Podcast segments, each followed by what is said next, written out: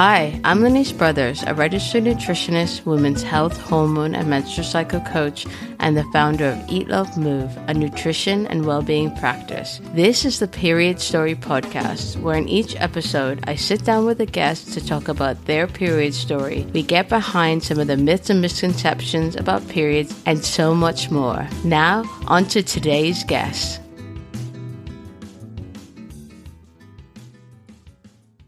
On today's episode, we have Mandy Manners. Mandy is a mindset and recovery coach who coaches women to harness their decision to go sober, to pivot from th- surviving to thriving in all areas of their lives.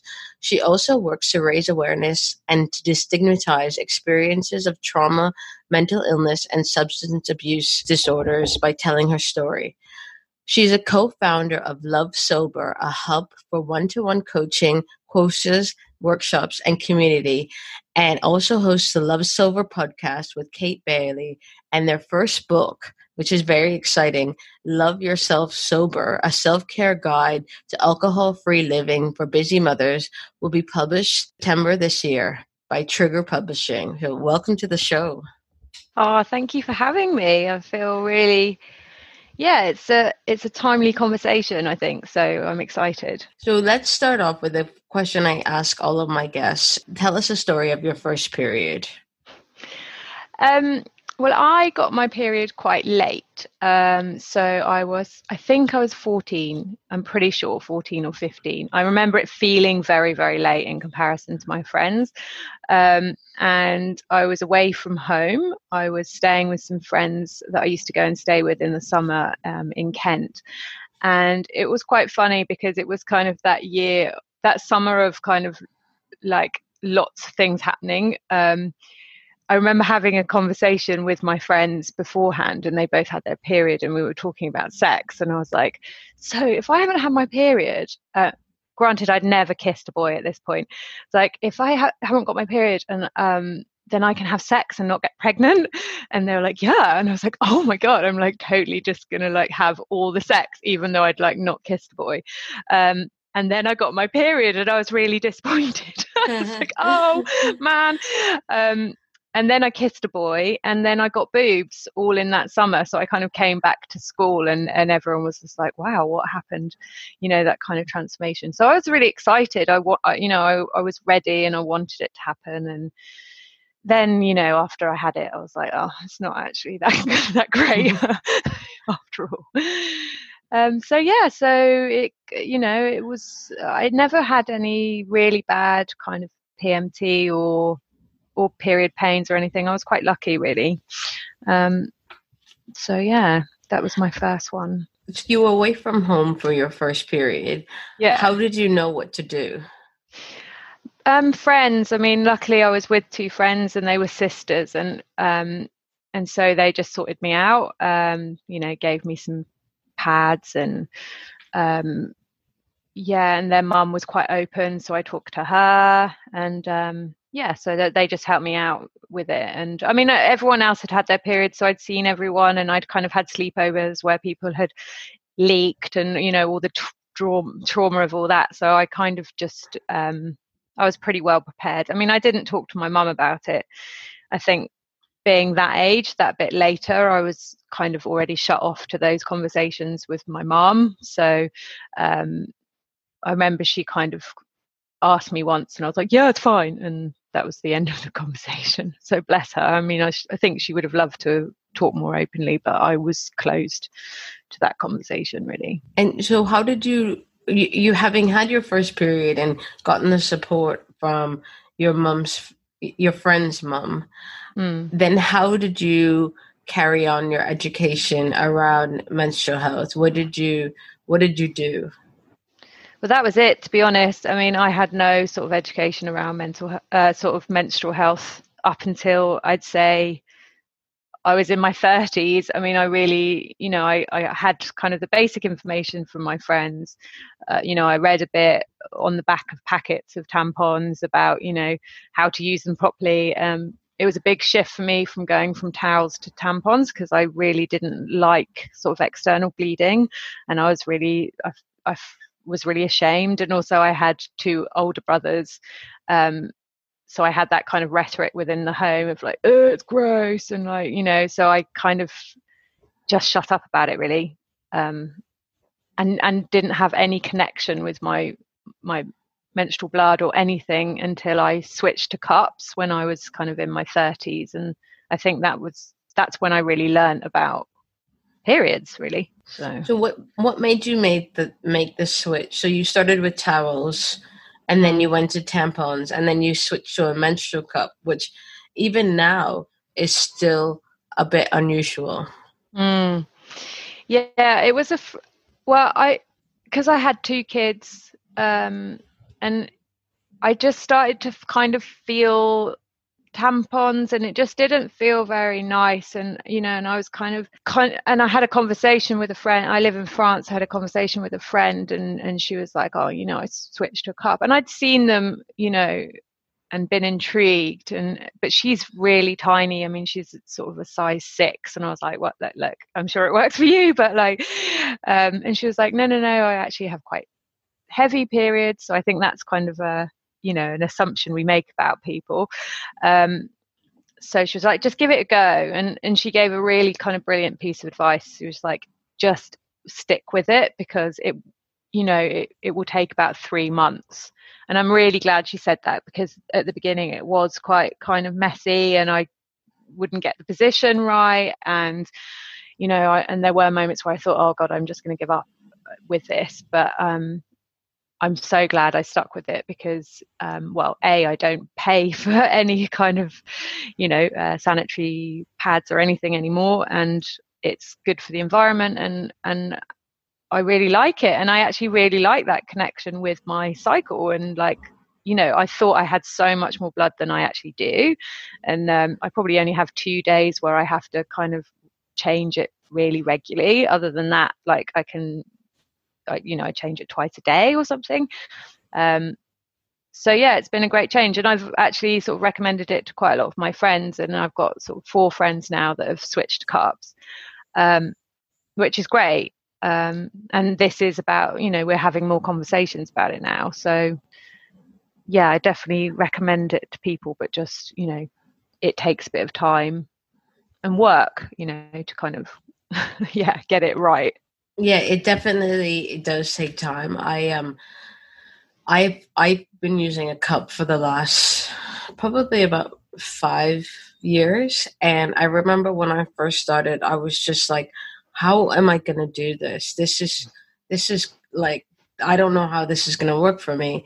And then there were lots there were lots of accidents and mm. at one point I was just like, Should I switch back to tampons? But using tampons never really sat right with me mm. and i actually noticed that when i when i actually properly stopped using tampons and really gave the menstrual cup a go my periods actually got better um, because mm. i used to have really really painful periods and i think that you know so you know sometimes with the tampons the cotton some of the cotton they like you know you see it coming out afterwards. And mm. i think that was having a really negative effect on my periods. I mean this is all me kind of eh, like hypothesizing. I don't know for sure. Um, but yeah definitely i agree with your advice of just sticking with it because mm. it's just it can be really life changing financially you're not spending so much money on t- tampons and pads and just in terms of changing menstrual health can make a massive difference. Yeah, and and yeah, I'm so glad I did. I mean, it's difficult because my daughter's now 13, so I'm sure maybe we'll talk about this a bit more. But um, you know, so she's going through that experience, um, and it's difficult because I mean, I think she's too young. I mean, I don't know. Do you have any advice for young kind of preteens, sort of that age group? Because I want her to be comfortable and I want it to be easy. Um, but certainly for me, using towels was the worst because it was just like I just didn't enjoy having that kind of exterior blood all the time. So I don't know. I mean, what do you have any advice for young? Well, there is so the I don't have a daughter myself, but if I let's think about the other women who've been on the podcast with daughters, um, and the other women I've spoken to with daughters, it's early have a conversation early and often. You know, mm. let them be really familiar with what's going on with you. You know, talk to them about your menstrual cup. Talk to them about your experience of having a period, but also let them know that what of about what's normal and what isn't normal mm. because what's what I've seen so far in doing this podcast is that if women have a period that is what they think is normal but isn't actually normal so really painful periods really heavy bleeding then they pass down that idea of normality quote unquote to their to their daughters and then we perpetuate this cycle of thinking that periods are supposed to be painful. They're supposed to be really kind of like a gore, a horror show. Um, mm. And it doesn't really, it doesn't have to be that way. So, you know, I, there's a couple of people on the podcast who've come on the podcast who talked about giving their daughters like a little gift to celebrate their first period. Woman, woman, she had a period party for her daughter. So yeah definitely making like the starting the education early and then um just making it not a taboo you know removing that idea of shame and just having just having normal conversations about it just like you would with any other health health issue mm. yeah it's i mean it's interesting because we live in france and her kind of sort of sexual she's doing sex ed at the moment and it's taken from a very biological point of view so they've been studying the body and the changes of the body and part of that is is periods and so she's had about two weeks of kind of talking about periods, which she's found very uncomfortable. Um, you know, and the boys are making jokes and, and that whole thing. And they've even had kind of exams about it. Um, and so she was just like, I don't understand why we have to go into so much detail, you know, and everyone has to talk about it. And I was like, I, I get it that it's kind of feels embarrassing right now, but you definitely will feel grateful for this information later. And you'll feel grateful that the boys know about it too. So she's a bit like, because it's, it is, I mean, it, it just ties in with that time in your life where you're very self conscious. So, mm it's like I get it. I get that you're self conscious, but actually, this is all really good learning. Um, yeah, I mean, I'm just so glad that people are talking about it. You know, more because it, there's nothing shameful and that you know i've li- i listen sharon uh, london artist is my friend so i listened to her episode with you and that you know that thing of kind of that shame of hiding tampons up your sleeve and that whole thing that we do it's just like yeah enough you know it's it's mm.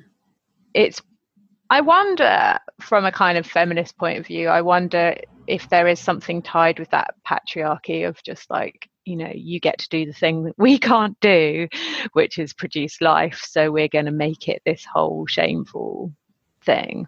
I don't know. I think definitely with um, younger people there's less shame because the conversations are more open um, I mean, it, you can't speak for everyone, but certainly the, um, the women I've spoken to in their in their twenties, they really left that that idea of shame behind, and you know, it is what it is, and there. So what if someone sees your tampon, you know, or your pad, you know, it's you know, no, why is it a big deal? Mm. Yeah. Long may it continue. Yeah. so I'd like to talk about a little bit about how your journey from um, in drinking alcohol to becoming sober and what effect that had on your period and the quality of your menstrual health. Yeah, well, it's really interesting. I think, um, again, there's, you know, the cycles of change within women can be very kind of trigger points for maladaptive behavior with alcohol. So, and there's so little data. Um, you know, the first uh, research was done in the 1990s of you know how alcohol affects the woman, women's body which is just incredible, you know, and and because of periods, because I was reading about it this morning, because um, beforehand, you know, we were seen as unstable data resources because we had you know such fluctuation in our change of kind of emotional state. And so they just disregarded women from studies about alcohol and just focused on on men. Um, and you know now i mean there's there's so much in that. There's the fact that you know now the research is mandatory so we have a bit of data. Um, the fact that you know women on the whole drink to change their mental state whereas men uh, drink to for social bonding. So actually the reason why we use alcohol is very different. Um, actually there are periods within your cycle where you will be more triggered to drink than than not because um, what they call estrogen the gas pedal for substance use um, because you know it's the kind of um, what did they say? Uh, it influences the the neurotransmitters in the brain, um, and so dopamine, GABA, and glutamate, which is is all kind of related to alcohol use. Um, so actually, I think it's the luteal period, which is when you've got more progesterone. Mm-hmm. Um, that's actually kind of a, a, a, better time for women in terms of um, being able to stop drinking. I mean, there's never like going to be the perfect day. So, you know, I always say to people, there will always be another party and another wedding. So do it today. Um, but certainly, you know, in terms of triggering or relapsing, I don't really like that word, but in terms of going back to relearning um, is a nicer phrase to drinking alcohol again and then stopping again. Um, certainly, um, you know, before ovulation is a really bad point for women.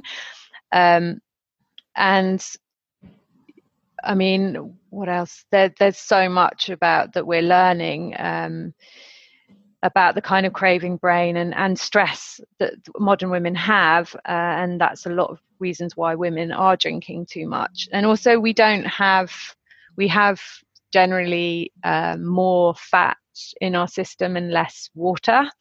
Um, and so we kind of have m- more likeliness to get dependent on alcohol than men because they have more water to kind of uh, break down the alcohol in the system. Also, we don't have an enzyme, which is, or very little of an enzyme called um, dehydrogenase, I think it's called. I got it in my notes somewhere, um, which men have, uh, which means that actually women, it's called dehydrogenase. Um, which is what breaks down alcohol in the system. And women have very little of that, and men have much more. So, actually, when you start getting data on women's drinking, it's extremely bad for women's bodies. Um, and so, how has stopping drinking affected my menstrual health? Um, well, I've had to learn different tools to um, sort of look after my my stress responses and my moods. Um, you know, I don't numb out my emotions with alcohol anymore. So that kind of self awareness and those using kind of healthy strategies have um, have helped. I certainly don't get any sort of menstrual pain anymore.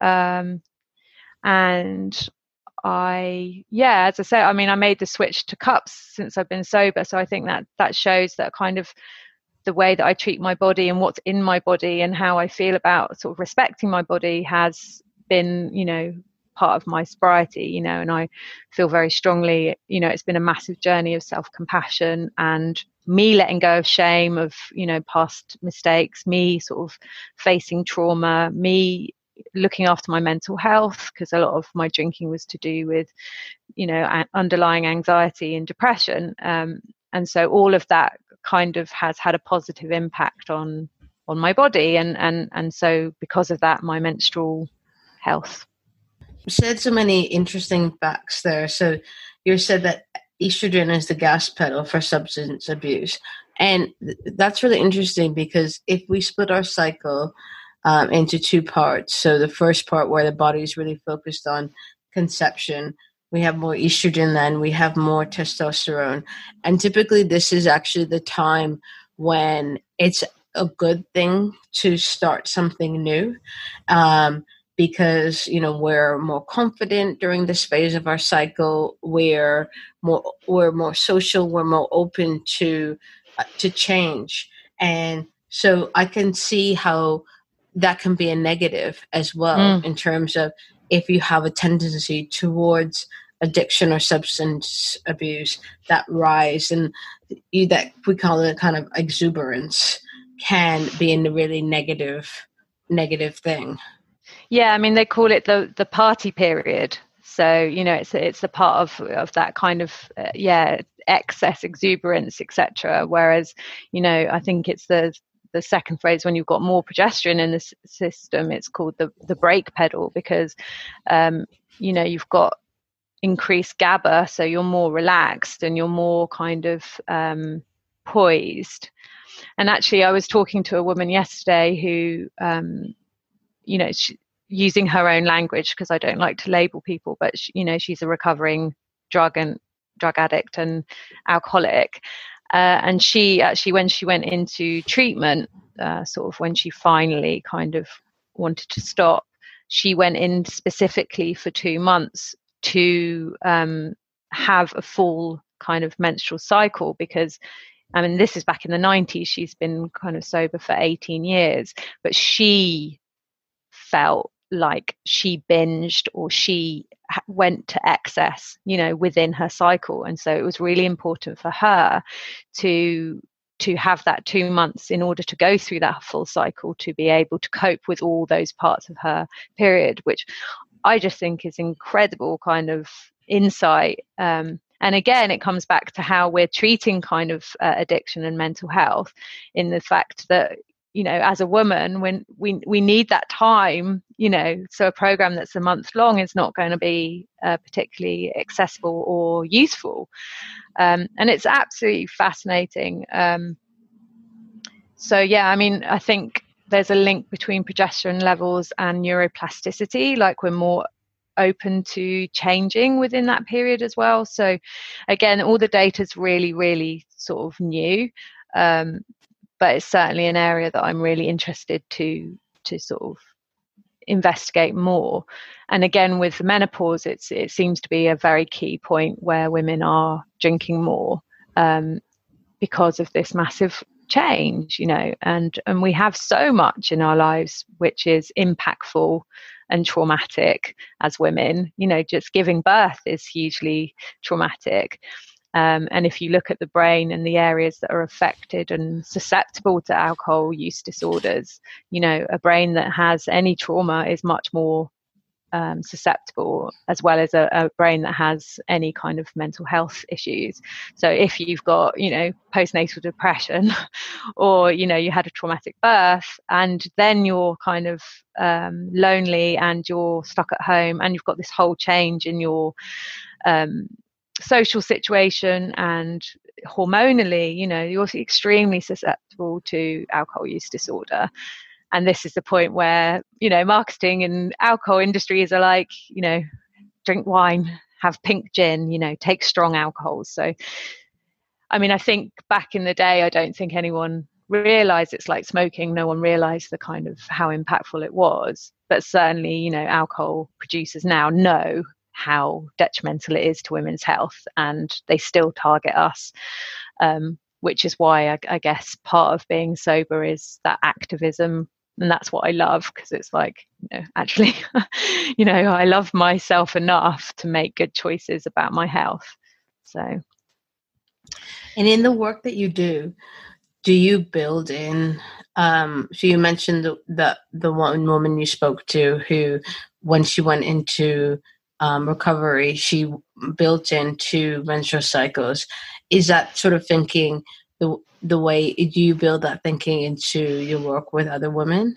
Well, we certainly will. I mean, we're in the process of uh, writing a kind of our sober school, so the the kind of first three months to kind of help women with the change and, and part of that is looking at where you are in your in your female experience you know or, and especially as a mum you know are you are you a young with young kids or are your kids leaving home and so you've got that kind of what do i do now you know are you perimenopausal you know all of these things are impactful so certainly it will be part of the programs that we're building and and I mean, the frustrating thing is, is there's so little information out there. So, you know, every day I read something and I'm like, oh my goodness, like this is another thing, you know? Um, uh, uh, what's great about it is that we will st- keep sort of having these conversations, but for sure, it's it's hugely important, and for women to know that, okay, like watch out for this you know like your estrogen levels are rising and and this is going to be difficult for you this part of your you know your cycle. So maybe don't go to that party that weekend you know just sort of go in your woman cave and and stay in bed and look after yourself. And um yeah sort of choose be that kind of mindful living of choosing when and what you want to do. And so much of women's drinking is social anxiety and and because we're introverted or we're highly sensitive and you know we're putting ourselves in positions to be social when actually it's the it's not the right moment. And you know you can feel it. And one of the great things about when you stop drinking is that you become more connected to yourself. And you know you know you've got that feeling in the pit of your stomach like i don't really want to go. But we ignore that you know we ignore all these red flags of i'm too stressed i'm too tired or i'm got period pains or whatever um, and then we we drink because we don't really want to be there anyway you know. Mm.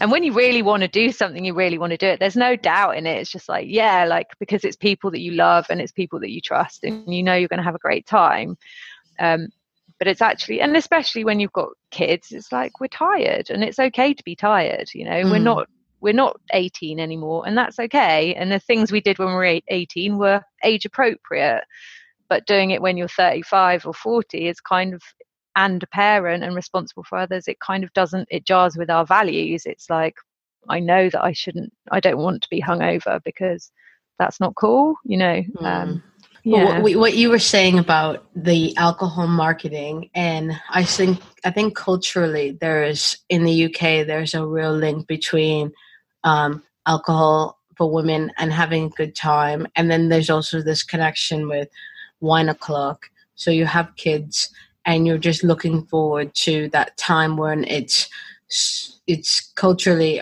appropriate to have a glass of wine and that's when you can start your drinking and it's been really interesting for me since i stopped drinking um, to kind of shift away from that that idea that I need to use alcohol to tap down my experience of having a having a child because having a child is so traumatic that I need to drink, um, and moving away from that. And actually, what you said that you said something about alcohol being uh, that really detrimental to women's health, and I think that's a really important message because our because of you know our liver we talked about hormones but our livers are where we detoxify our hormones. And when we're drinking we our body prioritizes getting rid of alcohol over all of our liver's other functions. And so you i see this with my clients where when they actually reduce their alcohol intake or stop drinking altogether it has a dramatic effect on their health, their hormones, their periods. So I think it's really, um, really important for women to really take a look in like in detail in the kind of cultural messages that they're taking in and and really ask themselves well why do i need to have a drink because it's wine o'clock do i really want this mm-hmm. yeah and you know it's not about i mean people can do whatever they want. I mean, you know, I'm not I'm not an abolitionist. Well, I don't think the world would be a, a worse place if alcohol didn't exist, but it is it is here, but it's about having an informed choice, you know, and and we don't have that and especially for women you, you know there is there's people don't know this stuff you know and even stuff i've read this morning i'm like oh my goodness i did not know that. You know i did i knew that we we weren't um, involved in sort of um, experiments about alcohol on the body before 1990 but i didn't realize that it was because we have periods and because that makes us unstable subjects. And, and so and who knows that? I mean and i mean i read books about sobriety every day but like sort of the average person. And what you said about that kind of you know um, the social messaging about it being a treat uh, is really really important. And you know i'm quite lucky that i grew up uh, i've lived in france for the last sort of 12 years where alcohol advertising is actually really heavily um, sort of monitored. And they they can only advertise you know there's no advertising it's called the Evin law there's no advertising for on sports events for alcohol. Um, and you can't advertise alcohol to be um, aspirational or uh, romantic or in any way kind of um, yeah seen as a treat or, or part of a social structure. The only thing you can advertise is you know where the wine comes from and um, the vineyard and the kind of heritage of it that's all you can't use it in any way aspirationally. Um, and so when i come back to the uk you know i have that comparison and get and my kids say it you know we're on the tube and they're like oh my goodness mummy like you know alcohol's everywhere. And it is um, and we're not immune to that kind of messaging. And you know and it's in and and since i've been talking with friends uh, in france about sort of about the uk and the us and and what's going on with alcohol for women they've said that they've started to notice you know how much drinking there is in in series american series you know that people are watching tv and they're having a glass of wine and you just don't have that in french culture.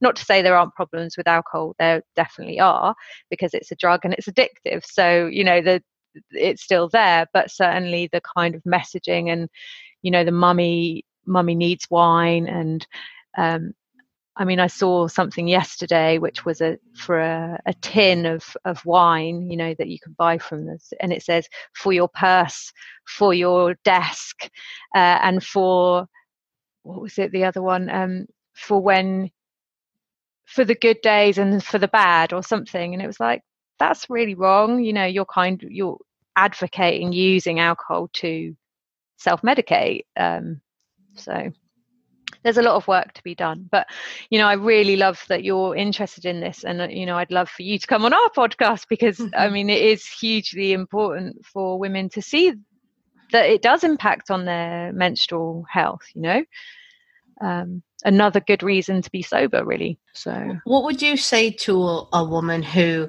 she she's been listening to this podcast and she's she's starting to question some of the messages that she's been she's internalized about alcohol um, and starting to think, well, maybe it is having an effect on my period um, and the amount of pain that I'm experiencing.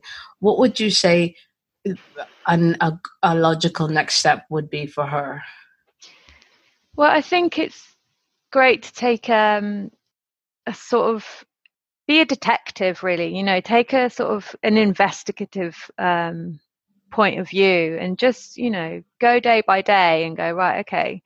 I mean i will sort of caveat that if if someone thinks that they have sort of alcohol dependency if they are um, drinking you know a lot every day if they struggle to go a day without alcohol if they have got physical symptoms um, like shaking like um, sort of um,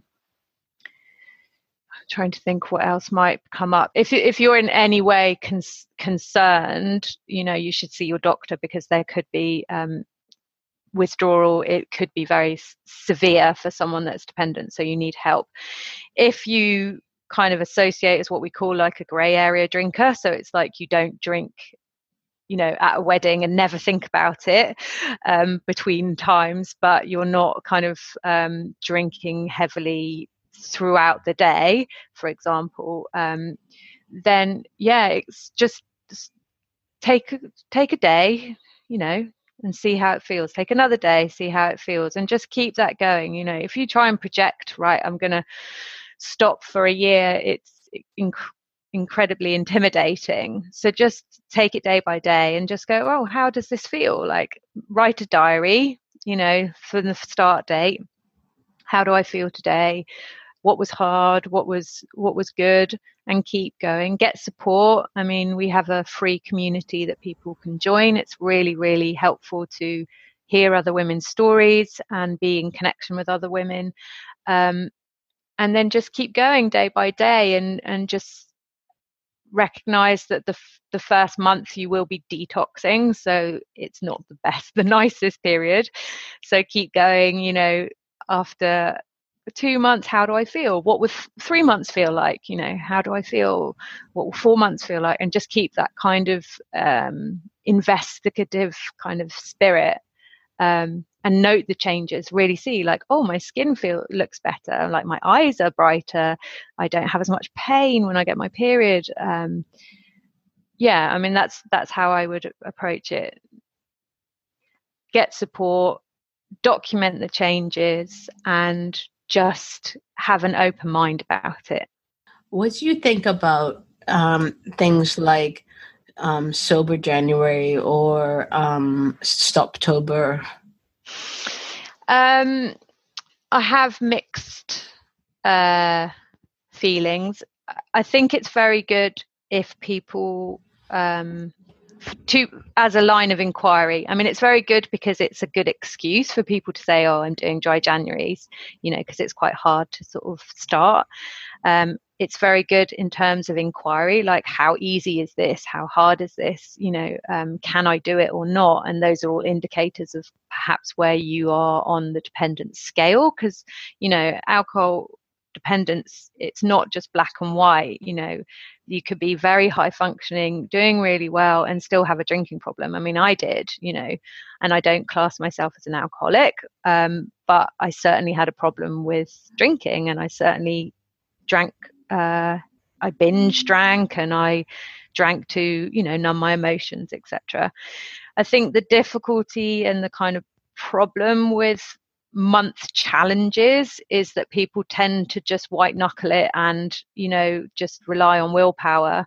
And then they get to the end of the month and it's kind of like oh i done my goal. And then you just go back to exactly the same habit. Uh, and that's coming from sort of um, personal experience too because i definitely did that many many times. And then it'd be like oh i don't have a problem. And then i'd just go back to how i was before. So um, i think certainly it's a good way of having a bit of inquiry but look at it as your first milestone not a goal to achieve because when you achieve a goal, then you just go back to the same sort of behavior as before. Whereas if it's a milestone, it's kind of like doing a marathon, you know, you're like, yeah, like one mile, like keep going kind of thing, you know, two miles, two months, whatever, keep going. So, yeah, I mean, it, it's good and bad. Okay. And certainly some of the some of the marketing around it is slightly um, interesting, especially Stoptober, I think, which is for a cancer charity, and then you've got kind of these sort of messages which are don't talk about alcohol and cancer at all. So it's but you know anything anything that gets people to investigate and ask questions i think is is great so so we, what you're saying is they need to go into it with the right mindset and really look at it as an opportunity to change their habits rather than just thinking of it as white month one month of white knuckling in it as you say yeah 100% yeah so tell tell us a little bit more about the the community and that you founded Love Sober. Um, yeah, so we have. I mean, Kate and I are both coaches, so we work with one to one. I, tend to work with people that have already stopped drinking and now they're kind of, it's the what now question it's like i've done this but then it's like the uh, you know i want to i want my life to represent this change you know um, we do also we're writing a program for for a sober school where people which will be very much that sort of mindset and habit change um, which will you know be available sort of midway through this year. Um, we have the book that's coming out in september which is kind of a quit quit lit book for mums because i think you know we've recognized that mums are have a lot of stress a lot of um, overwhelm, a lot of, you know, we're caretakers, we're looking after everyone else, and we don't, we lose that ability to look after ourselves or never had it. Um, and so it's a really key kind of point and area for women with their drinking. Um, and then we have a free Facebook group, which is great. Uh, there's about 250 women all around the world. Um, we focus very much on kind of positive sobriety. So, you know, it's not about sort of abstinence and and this being really hard. It's about sort of you know what what do i get? So you know we have treat friday. So it's it's like okay you know what are you going to do as a treat today? Like have a nice bath or you know buy yourself some fresh flowers or you know meet a friend for coffee or um, go to bed early change the sheets clean your bed you know make yourself have a nice cake whatever. Like it doesn't have to be that your life is miserable because you don't drink. It's about finding other things to add in. Um, you know we focus on yoga and and and health and mental health um, and just peer support you know helping each other out telling our stories. There's no shame. Um, you know it's for sober and sober curious women. So if you're you haven't stopped drinking but you you kind of think you want to then you're most welcome to come and and you know blog and and we do a daily check-in. So some people it's like it's day one again and it's like but you learned something you know what did you learn? Let's crack on again. It's fine you know and um, i i couldn't count how many day ones i had. I had so many uh, and it I mean, I first stopped drinking when I was 25, and I'm nearly 40. Um, so, yeah, I did. You know, I stopped before I got pregnant with my first child. Um, then I stopped because I had a very bad sort of period of depression and, and burnout from work when I was 27. No, 30, no, sorry, 32. And then I finally stopped when I was 37. So, you know, it's it's, it's not a path that is linear. It, for many many people and that's fine you know because you you keep learning and you keep just doing the days and you keep understanding something about yourself and you can always come back and try again you know so. Mm. so if if listeners could take one thing away from what you've been saying um what would you want that to be um just that we have one precious life and you know and there might have been things that suited you at one point in your life, but they don't suit you anymore, and that's okay. And we're allowed to change, and um, you can change. Um, and but you need support. So whatever that looks like, you know, it might not be our group. That's fine. You know, there are so many groups on Facebook. Go on Instagram and you know follow hashtag sober or sober life or love sober, and you know reach out and connect with people and um, and the impact on your menstrual health will improve. Um, and I'm so you know happy that you're sober and it's it's helped you. You know, so that's amazing. So where where can listeners find out more about Love Sober um, if they want to join the Facebook group? How do they do that? Um, well, they can. It's probably easier just to go to the site. Um, so it's www.lovesober.com. Um, and then there's a, a click link to the community. Um, you can join our newsletter. We just do one new- newsletter a month, which is just sort of a little pep talk and then kind of what we're up to, who's on the podcast. We have a lot of guests on the podcast and um, yeah, and then just or just send us a. I'm on Instagram, Mandy underscore love dot sober, or our kind of main page is at love.sober.co. So you can just send us a message there and yeah. Brilliant. Thank you so much for coming on the show today, Mandy. Oh, my pleasure. Thank you. And I, I, I really value what you're doing and I, I think it's amazing. And I, I really, really hope this resonates with people and and I'd love yeah for you to come on the podcast and talk a little bit about that the sort of the, the female experience and the female body and and how what we put inside our body can impact on our menstrual health i think is fascinating so thank you thank you For more inspiring conversations, head over to periodstorypod.com where we have so many more for you to peruse. If you want help with your menstrual or hormone health, email me on hello at eatlovemove.com to set up a free 30 minute hormone health review. If you like today's show, please don't forget to subscribe, rate, and review wherever you get your podcasts. Tag us, come say hi, and send in your requests for who you'd like to see on the show on Instagram and Twitter on at period story pod or email us at hello at periodstorypod.com. I'm Lenny's Brothers, and you've been listening to Period Story. Thank you so much for listening.